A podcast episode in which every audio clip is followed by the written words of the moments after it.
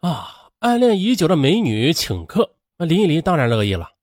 二零一四年元旦，严选带着她先参加了年会聚餐，还特意的叫人拍了几张他与林依林的合影。下午又一起去看了一场电影。当晚，他就把照片传到了自己的微博之上。啊，有朋友见了他俩亲密合影啊，留言问他是不是换男友了。可是他既不回复，也不删除。啊，看了严璇的微博，林依林觉得他们两个人的合影都公开了啊，应该已经是接受他了。可他哪里知道，这严璇这一招啊，只是给吴子航看。而这一点，严璇的闺蜜高红向警方提供证词中得以证实。我看了那些亲密的照片，我还以为严璇真的与男友分手了。可是后来她跟我说呀，她还是喜欢吴子航的，只是想借林依林激将他一下，让他主动回家的。当时我还劝他不要跟林依林走得太近了，以免吴子航吃醋。可他却说没有事儿。他跟林依林是哥们儿，啊，当时啊，我还以为他这样做是与林依林商量好的，事后才知道，林依林其实是一直在暗恋着他。哪知呀，这严璇用心良苦啊，男友吴子航根本不接招，于是严璇又生一计。一月二十日，他来到吴子航的公司，站在他公司楼下的一个吴子航看得见的地方，打电话跟他说要谈谈。可吴子航说呀，除非严璇低头认错，才肯原谅他。啊，严璇不同意，便站在原地给林依林打电话，谎称自己在逛街时扭伤了脚，让他过来一下。接到电话后，林依林火速赶到了，看到林璇痛苦的样子，他也心疼的不得了，想拦车送他去医院。可严璇不同意，说打车浪费钱啊，便让林依林扶着他回家。于是呢，林依林便搀扶着严璇一步一步的走了。嘿嘿，果然的，这一幕被一直站在公司窗前的吴子航全部看到了。虽然他知道这林依林是严璇的球友，但两人最近又是一起吃饭、看电影，又是在大街上搂搂抱抱。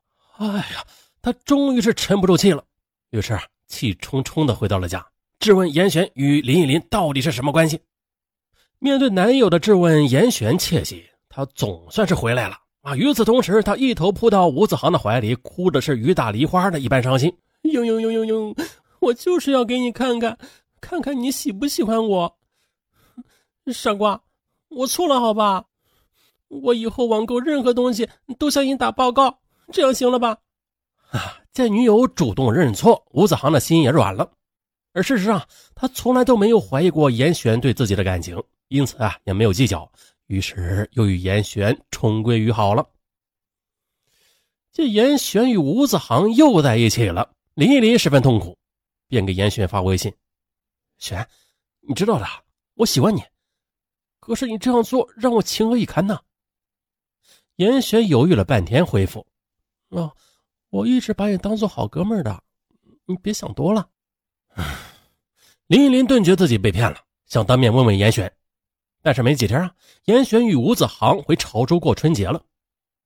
回深圳后，他又发现吴子航的妹妹吴曦竟然直接的叫严选嫂子。哎呀，原来春节期间呢，严选与吴子航按照乡俗摆过酒席了。见此，林依林不停的给严选发微信：“难道我为你付出的爱，你都视而不见吗？”担心这些微信被吴子航看到，严选只好采取温柔攻势：“求你不要这样啊！”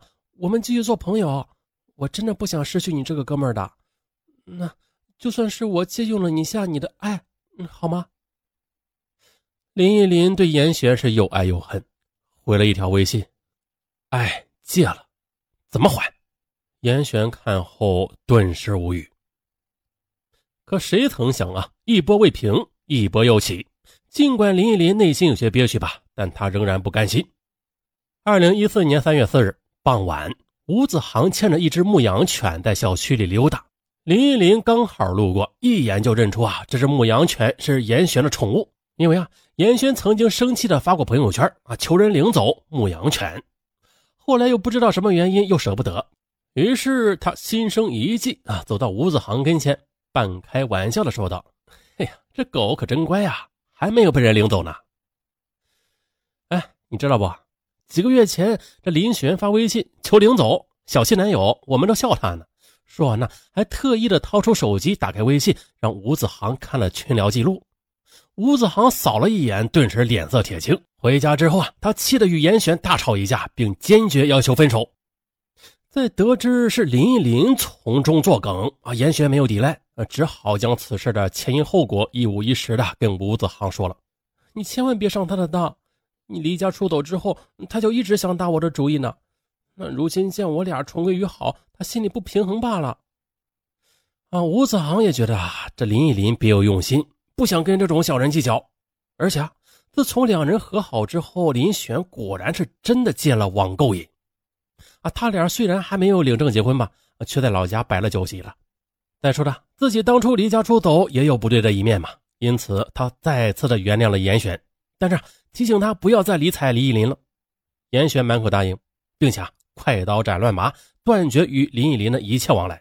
最后呢，还当着吴子欣的面删掉了林依林的手机号、微信号和 QQ 号啊，取消他的微博关注。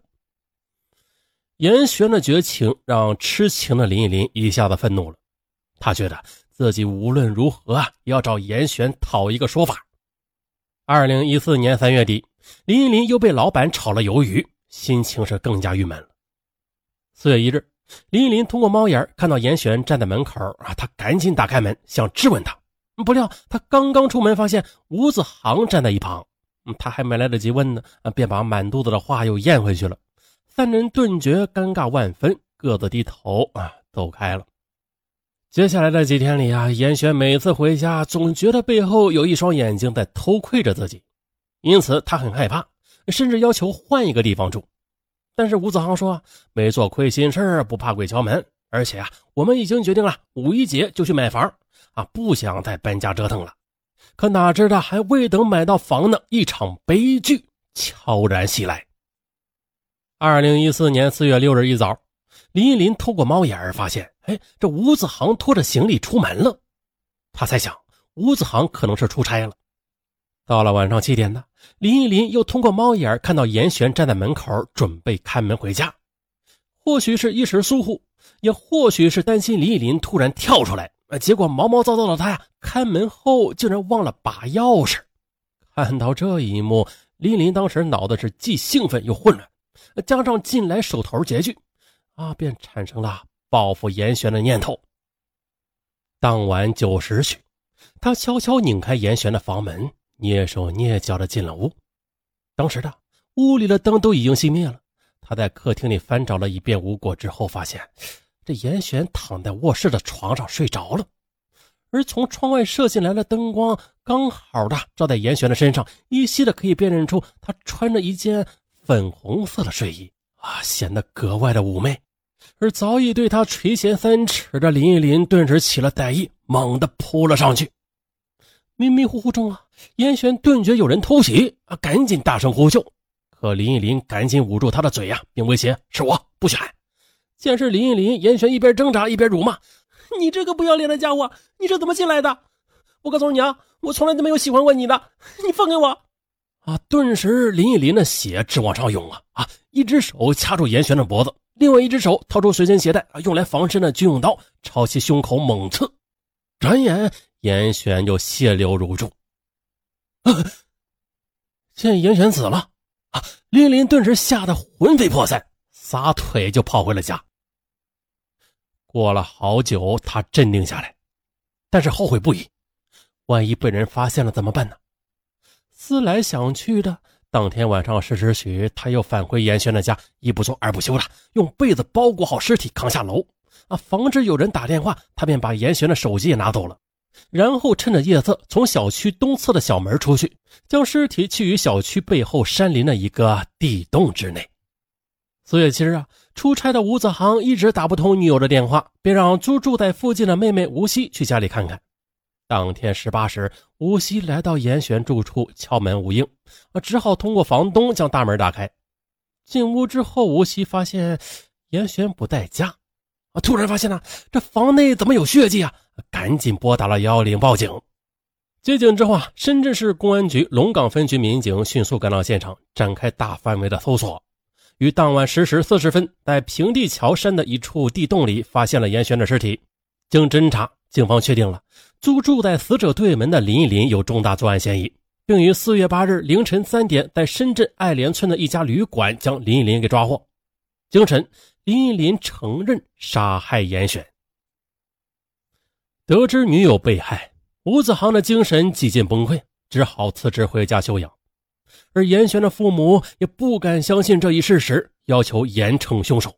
最终呢，因为林依林杀人并且抛尸，情节严重啊，最终呢是判处死刑。啊，两个年轻的生命就这样凋零了，令人叹息。这爱情它不是游戏的，借了该怎么还呢？我是尚文，感谢收听。